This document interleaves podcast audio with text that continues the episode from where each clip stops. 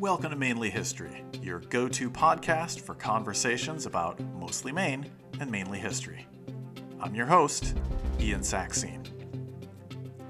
Language is a vehicle for communication, but each one of the roughly 7,000 spoken in the world today convey unique ideas and understandings that can only be articulated in that community of speakers. Almost half of world languages are endangered, and every 40 days, one goes extinct. Indigenous languages in Australia and the Americas have been especially hard hit. I've had the pleasure of speaking with plenty of experts on this show, but today's guest is truly part of a select company. Carol Dana, language master of the Penobscot, is one of a small number of speakers of that language has played a major role in both its preservation and its revitalization among her community as a teacher, storyteller, and a writer. But Carol Dana wasn't raised speaking Penobscot as her first language, and her journey to learn it is part of this story and of Maine history. That journey also brought Dana into the orbit of Frank Siebert, a gifted and controversial linguist who compiled much of the comprehensive written dictionary Penobscot available today. I mention his full name here because at certain early points in our discussion, Dana refers to him simply as Frank. It's rude to interrupt, and in any case, Siebert doesn't feature prominently until much later on in the conversation. This is Carol Dana's story, not his. So let's do this.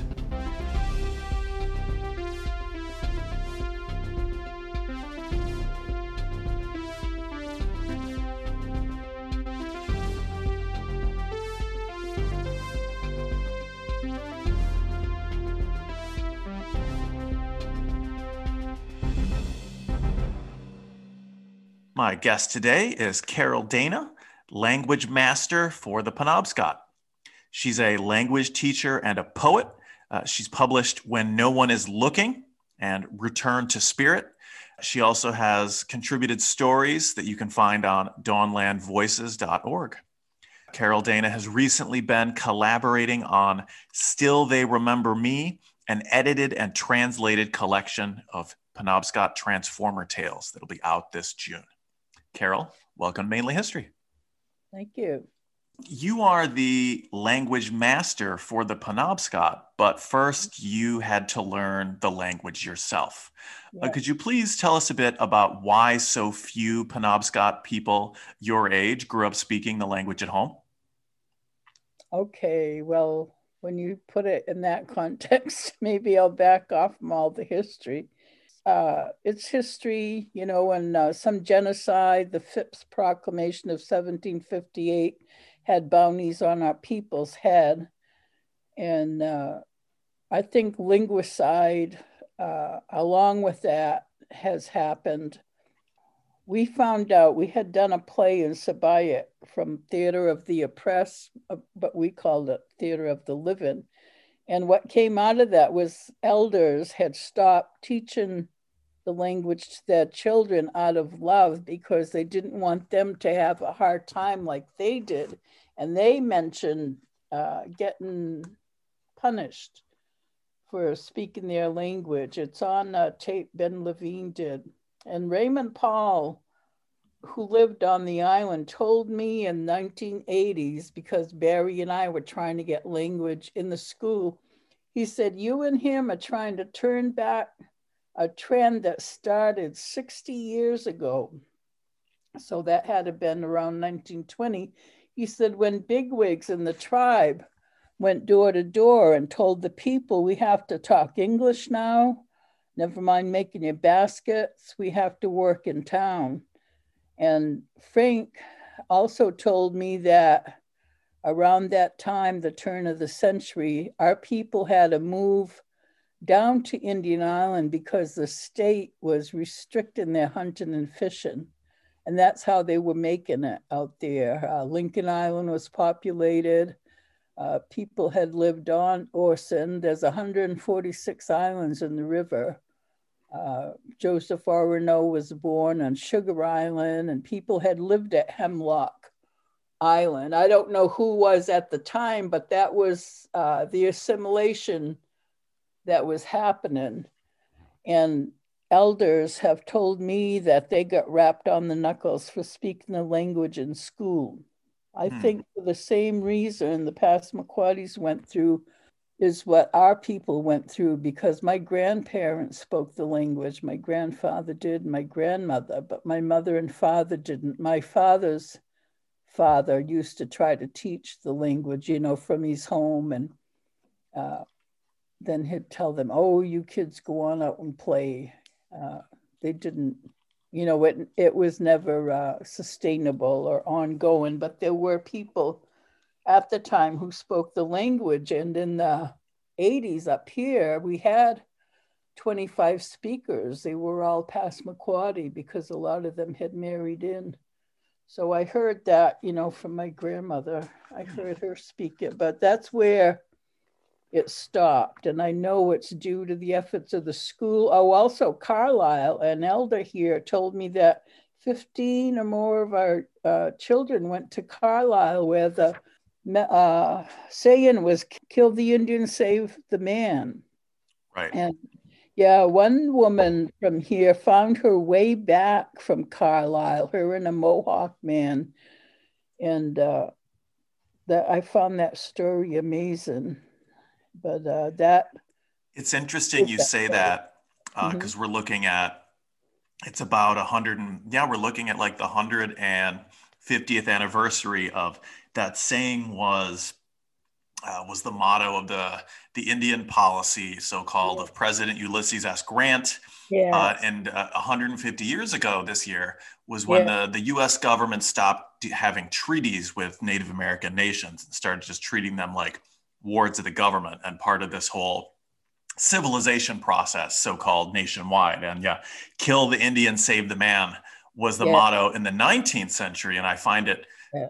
sad and surprising that that motto kept going, you know, in Carlisle all the way so late uh, into the, the 20th century. So, hmm. you know, because the population decreased because of the state's laws because we played into it. All those are factors, I think. And I was going to say linguicide, but our language isn't dead.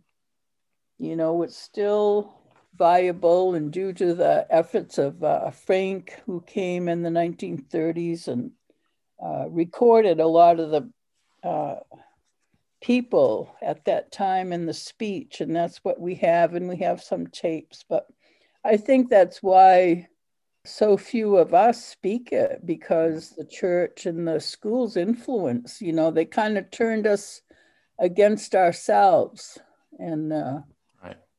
When and how did you make the decision to learn the language?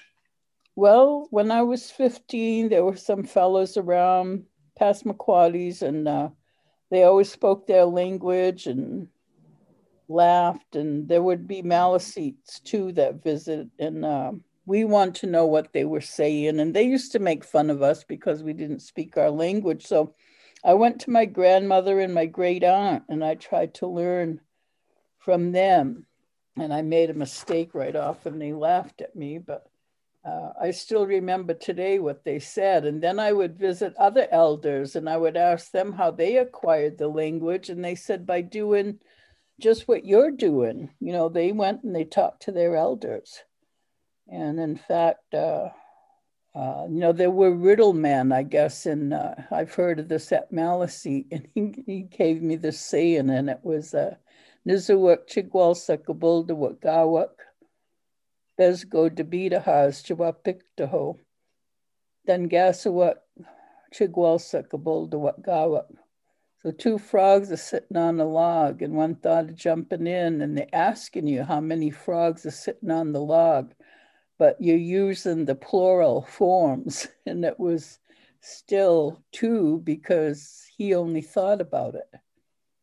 Hmm. And I I never forgot that because that's me. I have been thinking about this a long time and I need to just speak it, you know. And I don't know if it's because we've lived this compartmentalized life. Uh, I know in the 80s, uh, Madeline told me, uh, Musa Wugawida Hazi Gachna Egyptian Tuezamodi, don't forget to take your cup. And I understood her, but it took me a month to be able to say that back to her.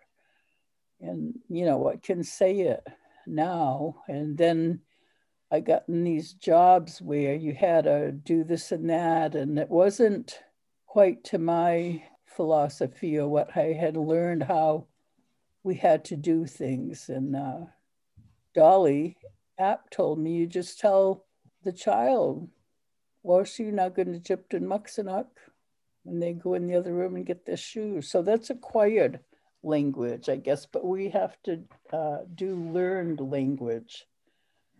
And I think working with Frank, let's see, in 82, I saw that his writing system was true to the language. And uh, I put it together, I think, from what I heard, which was mostly Passamaquoddy sounds, but the same sounds. And then Madeline came uh, in the 80s too, and we had been getting consultation fees in our program from, uh, I think it was Maine Humanities, and he was compiling the dictionary. So she was a great help to him, you know, with his stories and everything.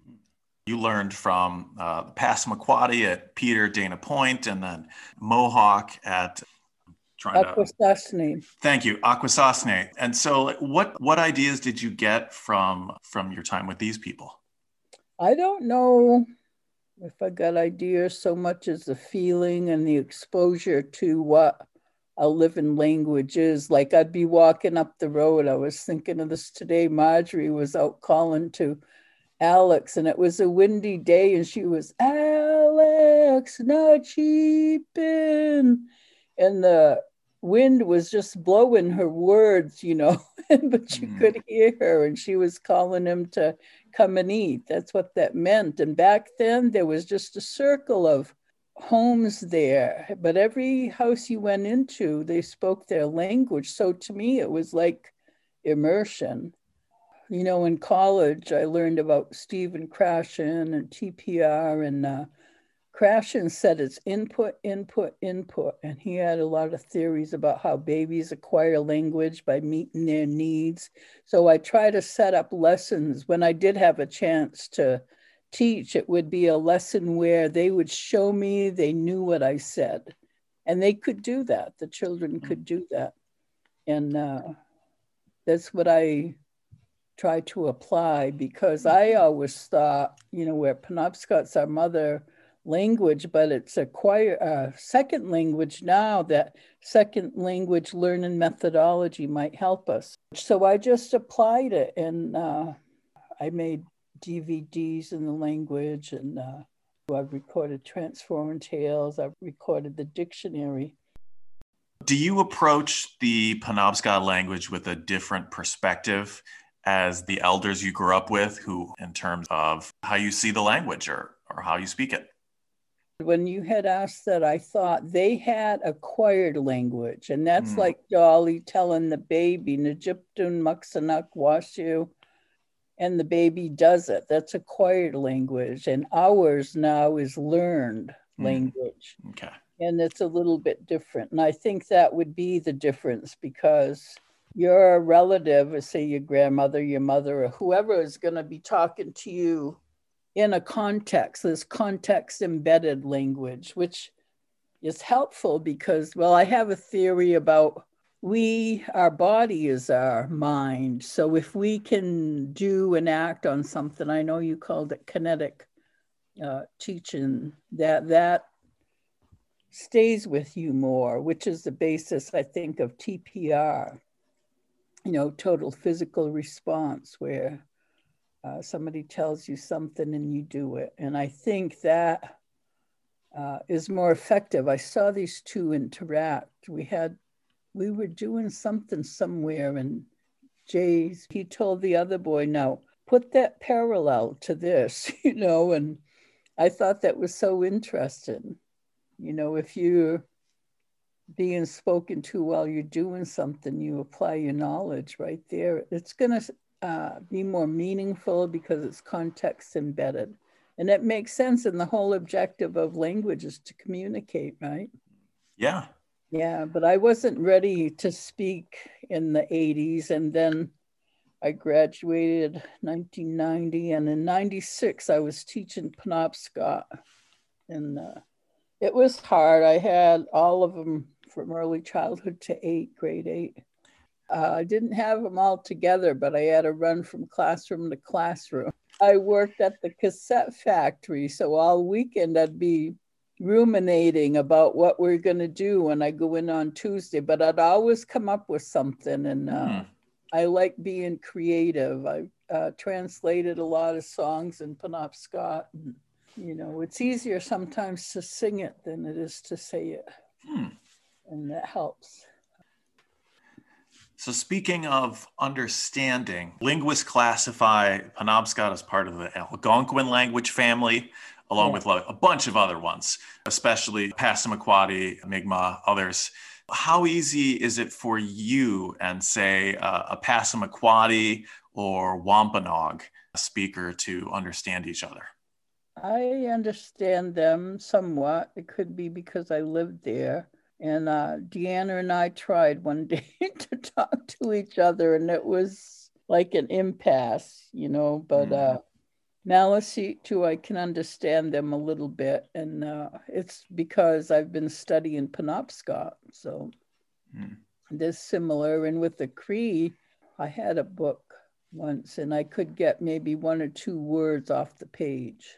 There's such a thing as Proto Algonquin, which is the the root word that those words come from. And that's how I learned Penobscot, I think, was by the roots, because it was later that I tuned into the prefix and suffix. And the prefix will tell you who's doing the action, and the suffix will tell you how many's involved. You know, that was how I got it. You said to me earlier, language belongs in our life yeah. uh, and thinking about language as a vessel for culture. What are some ways that, in your mind, that relationships are expressed differently in Penobscot than in, say, English or French? Yeah, right.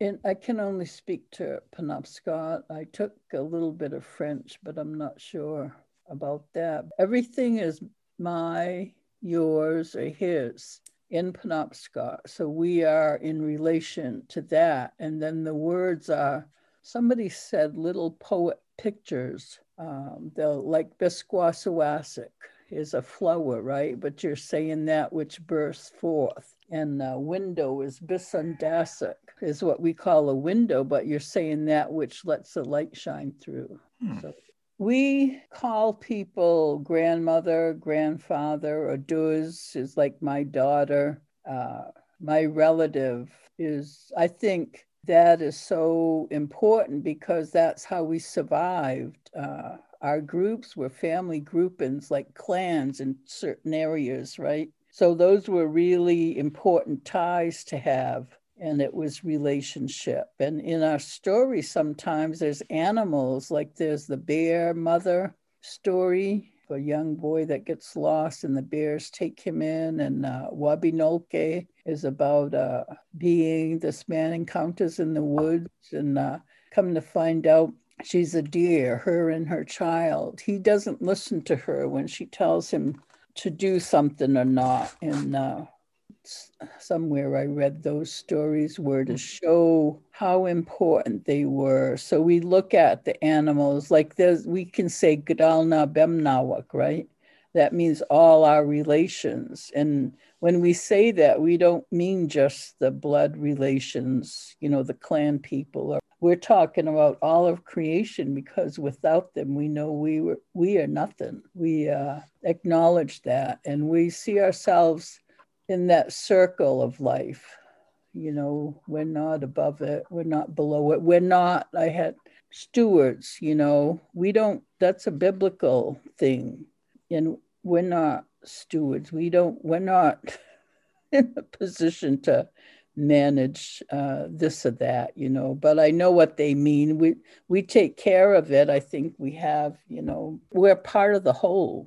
We're in that circle. Also, you have to read these things and think about them. There's certain families that you might call somebody does as an endearment and also to show your respect. And uh, Gluskab does that in the stories when he goes to see the winter. He calls him grandfather. So that's how we uh, view our relationships. You like to take a, an active approach to teaching the language. Could you give an example of, of the kinds of something that you would have your students do Oh, yeah, this was a really fun exercise. I had pasted pictures of food on paper plates and would sit on the floor in a circle. And I'd teach maybe four names of the food.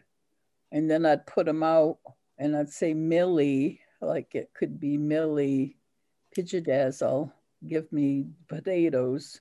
So they'd pass it to me. And then I might say Mila, Pijadazzle you know, to somebody like give it to them and then uh, Wequanair maybe take it. So then after they've learned all of them, then we can put them all on the floor and go through those with the verbs. So they've learned the nouns and the verbs, and then they show you they know what you're saying. Hmm. We had the same thing in uh, immersion where you made cards of like a man, a woman, could be a dog or a car, and uh, would say Buner Tasagui, uh, Panem, maybe uh, Sanabe. So you put the woman over the man, like on top of, and then you might say Guali would say like next to, place it next to. Hmm. And so you're teaching those concepts. Okay. So you are involved in a language revitalization program on Indian Island when and how did this program originate? You know, at first I was going to say in the 80s, but I think it's been going on all this time. Frank was part of it because he recorded the words in the 1930s. He spoke to different people, he recorded stories, and then Eunice Baumann Nelson knew and of his work and hired him to work for the tribe and Mudlin and I worked with him. And then you know he had classes going and she did and then I did. And I'm so uh I think I'm afraid of being wrong and I've just been going through uh too much uh stuff. I've just got to get it out there. I don't know. I'll talk to somebody if I know them I like them and I trust them mm-hmm. well, it's part of being vulnerable because uh, some Indians are rough with you. You know, they'll make fun of you or they'll make a joke out of what you said or they'll make some remark. And uh, I don't know if that's internalized oppression or what, but it doesn't make it easy, you know. So I'm reluctant sometimes to speak uh, to a lot of people. Hmm. Frank Siebert, you've mentioned him now a couple different times, and mm-hmm. uh, and I didn't want to to derail the conversation or, or interrupt you, uh, but could you talk a little bit more about who he was and what he did? Yeah, he uh, came around here as a college student around the 1930s and started recording language with people. Uh, some of the ones I mentioned, the Stanislaus up Lincoln Island, Frank Stephen and Sylvia Stanislaus, Louis Lola, Andrew Dana. And he was writing the language down and he had gathered stories. And uh, like I said, Eunice Baumann Nelson was aware of his work and hired him to work for the tribe. He was compiling the dictionary, and that's how uh, I came in the picture. Hmm. And uh, Paul Francis Jr. was working for him, and he said, uh, I'm thinking of getting done with my job, Carol. Do you want to work there? And I did, but I had I didn't get the job, and uh, finally I did. So, like I said, he held uh, classes, and then Mudlin and me. But he was a German fellow from Pennsylvania. Uh, his dad was from the Black Forest region of Germany. and he uh, had extensive knowledge. And I liked talking to him because he would tell me, you know, what people thought or what we, they were doing. Who was he talking about? Lived upriver and they had certain kind of roses, you know, just things about our people and the ones he saw. And then he'd have little stories in his notebooks and, uh, you know, about our people. And uh, I would read them whenever I could. Yeah, you'd say he was an armchair linguist. You know, okay. that isn't what he uh, got his degree in, but he did uh, quite a job, and that's a basis of our dictionary and uh, some of our stories. So interesting. Non native scholars, linguists, anthropologists, and archaeologists, and, and others, they've had sometimes good, sometimes really, really bad relationships with different indigenous communities. And so I'm wondering then, Frank Siebert, was he by and large welcomed as a positive presence in the community, or what was his relationship uh, between Frank and the, the community at large? Well, it wasn't always good. in fact, when I first seen him, I uh, was giving him heck because one of the elders said that he was talking to Susie and uh, he told her that she couldn't talk to anybody else. And he was a different kind of guy, uh, not very well kept, you know, in his personal hygiene. And uh, I guess you'd call him eccentric, but also brilliant, you know. And well, I don't know, he got all these information from us. So um, there was a point of contention. And then he would correct elders sometime, and one of our elders had to tell him off. yeah. So she did, you know, and uh, I don't know. It's hard for us. Well, okay, he devised our alphabet, right? I don't mm-hmm. know who he consulted with when he did that, and I had read somewhere in a course I took that if you have somebody like that, uh, you know, that devises uh, alphabet without community input, then it'll be resisted, which is what our people did over certain letters in there, like the alpha and the schwa and the cha. But we have those because they aren't the sounds that we have in English. But people instead of investigating would just be critical of that and reject it you know why why is our story got alpha and got all these funny letters? You know so some people never get beyond that. But i kind of did for some reason and uh, well i quit the job after three years and i went to college because i wanted to teach the language. But uh, he was he was controversial at times. He brought okay. it on himself Marge Bruchac has a book that came out just a, couple years ago about the indigenous folks who worked with non-native anthropologists in the U.S. Mm-hmm. Uh, have you have you had a chance to to read it at all? Yes, I think I did read that. Bruchac is writing about how, of course, a lot of these anthropologists were relying heavily on indigenous people and then, you know, taking oh, credit yeah. for their work. Yeah, well, that happens all the time. That's history, you know? Yeah, as you well know, but maybe the audience doesn't. Non native anthropologists and other scholars have a really mixed record with, right. with indigenous communities, right. and that's well, putting it charitably. Um, okay, what motivated me, because at the time I knew this is our language, and I mm-hmm. think he would say it's his, you know, because it's his work and this and that. And that's why I would sit there and read those notebooks because that's our stuff. He got that from our people. And I always told myself if I can get it in my heart and in my mind, I've got it and nobody can take it away from me. And that's what I did. I was on a mission and uh, I knew how he was and I knew how he was about other people. You know, he was racist and sexist, but for some reason he loved the Indians, and you know he was here. He was sent here, and uh, you can't throw the baby out with the bathwater. Hmm. So I, I did what I could, and I got took what I could, you know, for us. I did it for us, and it wasn't always easy, you know. I'll admit that. But if he made me mad, I would let him know, and I have, you know. More recently, you've been collaborating with Margot Lukens and Conor Quinn to yeah. translate Penobscot Transformer Tales. Yeah. Uh, could you talk a bit about what those Transformer Tales are? Well, this story's told by Newell Lyon. Transformer Tales are about our cultural hero, Gluskabe, and his grandmother, Woodchuck. And he was somebody we grew up hearing about. And uh, it's how he brought balance to the landscape, to the culture, uh, his adventures with various beings, and how he uh, transformed them and made suitable living conditions for us. And in that, we learned the value of not hoarding things and considering others, considering uh, generations to come.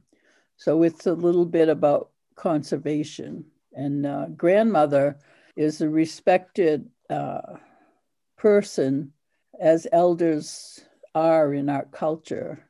And uh, I could say more to that because as grandmother's powers, the grandmothers had say over all domestic affairs, usually in the family. And they were quite powerful, as uh, his grandmother was. And she would tell him what was needed or what was wrong when he'd come back from an adventure. And he'd always go and try to uh, adjust that. But mostly he's about balance, you know, like uh, Aglabemu. He had to bring him to balance and uh, Grasshopper. Did Gluskabe assume a single kind of physical form, or could he change his, his physical appearance and size? Uh, we don't know because we don't know what he looked like. Uh, okay. Yeah. I was wondering because there are some other culture hero uh, types in other Great Lakes uh, indigenous belief systems who have like a, a single form or, or, multiples, and so I wasn't no, sure. No, and uh, our artists refused to draw them too. Uh, my neighbor there, the one whose relative told these stories thinks that Gluskabe is uh, creativity. Hmm. And he's also called the man from nothing. Right. But okay. uh, also has been said to be a liar. And I don't know if the Christians did that because uh, Maliseets say his name was Galawushkabe. It means a good man. And they think that they lost that syllable in there in the pronunciation. Oh. Yeah, Galawuskabe. Also, Galu, K E L O, means uh, speaker. Galu, Galuskabe. I could see where Jesuits and missionary types would interpret, because part of the Gluskabe stories, it's very much him being smart and clever and tricky, even. And so, yeah. you know, there's the whole genre. In Africa, they have trickster tales and so you can see that in, in other belief systems as well and yeah. so i also i just love the term culture hero yeah. It just it just sounds great. You know when i'm talking about this in my classes it's like well Gluskabe and those and other similar figures he's not a god but he's definitely a powerful being. Yeah. Um, it's another it's a great thing about language right? Where at least there's not like a, a, really like single word at least in the english language that conveys that sort of physical and spiritual status. Yeah do you know is there a penobscot word or phrase for to describe somebody like gluskabe like a culture hero besides you know his name hmm. i don't know maybe medallion somebody with uh, powers you know hmm. we don't talk about it much you don't hear much about it it's something we never like to talk about. Okay. But, uh, I'm not really sure. I think all those things have power, great power, and we do too, but we don't realize it because mm-hmm. that's why I'm so determined to uh, look into our language and our stories because they talk about that. Ginhandui is great power. And uh, the stories where one man says, I think it's a black dog that had been transformed by a sorceress, and he's around either stealing people. I think so. And uh, one man says, My son has great supernatural power, and the dog doesn't get him, and he calls on his grandfather. Mazatawe, he's a great one of light. Apkuda Hamawi Musami, he says, open the door for me. And so he does. And then that all went away. And the kids really react to that story too, because he's heavily on his uh, heels, chasing him and almost getting him. And, uh, you know, that great one of light. Uh, I don't know how, how it uh, all goes away, but uh, the footnote in there is something about believing the planets cross the sky in steps. There's so much in it, you know, uh, mm-hmm. to learn and uh, is very empowering. I find, and it's what it's ours, you know, all yeah. of that is ours. You mentioned this spiritual power and forgive my ignorance. I know that the i should remember this but i know that the the the word for the concept among uh, algonquin speakers like the wampanoag uh, mm-hmm. in southern new england is manitou. In oh, in that. okay in penobscot it's also manitou? Mundu yeah. Okay okay. Right to express uh, that concept that you were you were getting at the idea of different beings having this spiritual power. Okay. Well, I know I was in the Smithsonian one time, a long time ago, and there was a big copper, like a rock, and I think might have been the Ojibwe believe that to have mundu and be mundu. And I think some of our people think that's bad, but I know it isn't. You have to decolonize sometimes too, reading these things because they've mm. been changed and uh, they're talk like good and evil. Well, our people never had that. There's just the power. We don't judge it and we don't say it's good or bad, like even, you know, for our body parts, but somehow our language has that in there. And I think that comes from outside. Hmm. So, these Transformer tales that are forthcoming, what role do you hope that, besides as just stories themselves that'll be interesting, uh, what role do you hope they'll play in language revitalization among Penobscots? Well, I hope that people will make plays out of them. We did once in Bangor with a, a group. Uh, there was one time, like we do, sometimes people will put on a coming of age ceremony. And I was thinking of uh, people was it that have to memorize parts of a story, you know, if they could do that or become capable of doing that.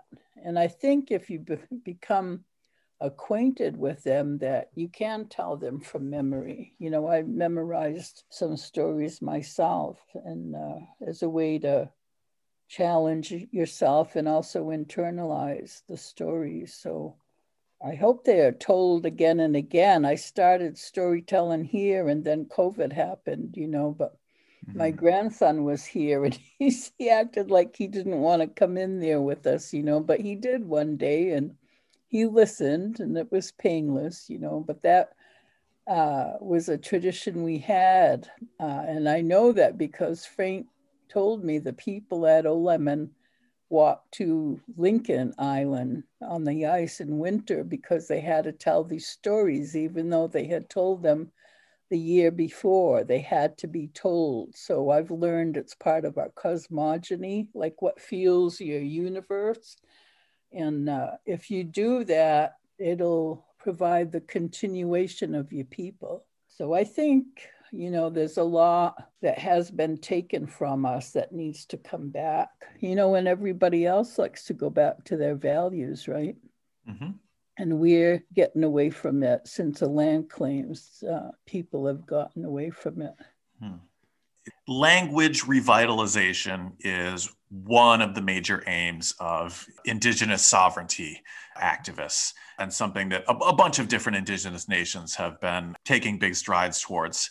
So I'm wondering in Maine for the Penobscot and maybe their neighbors, what role have state or national politics played in either helping or hurting this language revitalization? Have there been state or national political events or decisions that have made an impact? Yes, uh, we got the ANA grant. I think I'm not sure the history of that, but I've attended language conferences in Arizona too. I think people are realizing that these languages are on the verge of extinction. There was something put out there, and uh, certain programs were funded. I think that you know we benefit from that, and uh, I think it's great.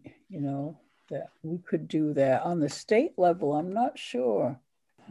There's some Maine Centennial funding lately, and I've been telling stories at Bangor Public Library with money from that, but it's not language, you know, Penobscot language. I do it in English. I heard on the federal level, there's going to be 20 million given to tribes languages affected by COVID. Uh, we can't meet in person. We have to do it on Zoom, and that's difficult for us, like to do those lesson plans I told you. You know, we can't do actions to face to face, and it's just hard. So, what are your plans for the future of teaching and learning Penobscot in 2021 and beyond? Well, I'd like to train a few people right here at my home. We could make fry bread, we could do crafts, we could, you know, do activities where you use your language in the activity. I think I've got four people now, and uh, just make it an everyday part of life thing. And uh, storytelling, we could do that. Uh, Gabe came up here one time and told a story in the language that was great, you know, in our storytelling that we had. And I would like to see us return to that, you know, as a group. Uh, we always hung with our elders and uh, visited them and talked with them. That's how we got the language. I was meaning to ask on that note. I know that there's there's a big increase in adult uh, language learners of Penobscot yeah. Uh, on Indian Island. Have you seen growth or any notable events or success in that program? Yeah, people use uh, leave taken, you know, uh, language, and they greet you now and tell you they love you. And my family does that, and it just it feels good. You know, it's a it's a start, and I think, uh, well, my cousin there, Gail Dana, told me some time ago, send the birds out. You know, so I think that's what I want to do with this group is just have them go out and speak the language and use the language. So would you say in the community that more people are speaking Penobscot now than yeah. did like 20 years ago?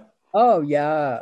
Yeah, uh, my grandson's friend came here and he spoke to me in Penobscot. Oh my gosh, my my heart just soared that he was able to do that, and it it just oh, it makes me feel so good. Oh, great. Well, uh, hopefully that continues. Yes, uh, Nabizun has some language events, and we've been up there with the other tribal members and done activities, and so it's happening. And uh, John was going to do something this spring, and he wanted me to just sit in on it. You know, they they asked me to be present, and because uh, they know I have the language, and I like that. Still They Remember Me, your translated collection, comes out this June with University of Massachusetts Press. Do you and your colleagues plan to do any uh, events in connection with this book when things hopefully open up this summer? Oh, yeah. APS already wants us to do something, and there's a conference. A That's the American Philosophical Society, Society in Philadelphia, right? Yeah, yes. Okay. Yeah. And uh, so when so I, uh, is this APS event going to be online? Yes. Okay. If you, I will post information about it uh, on the Twitter account of this podcast for anybody in the audience who wants to check that out. So there's going to be digital events through APS. Uh, where there maybe be any in-person, maybe like outdoor events this summer or fall anywhere in Maine? Well, we haven't planned any, but it's okay. an idea. I've had both of my shot. We'll right? see. Yeah, we'll see. Uh, I'm sure there'll be other events like that.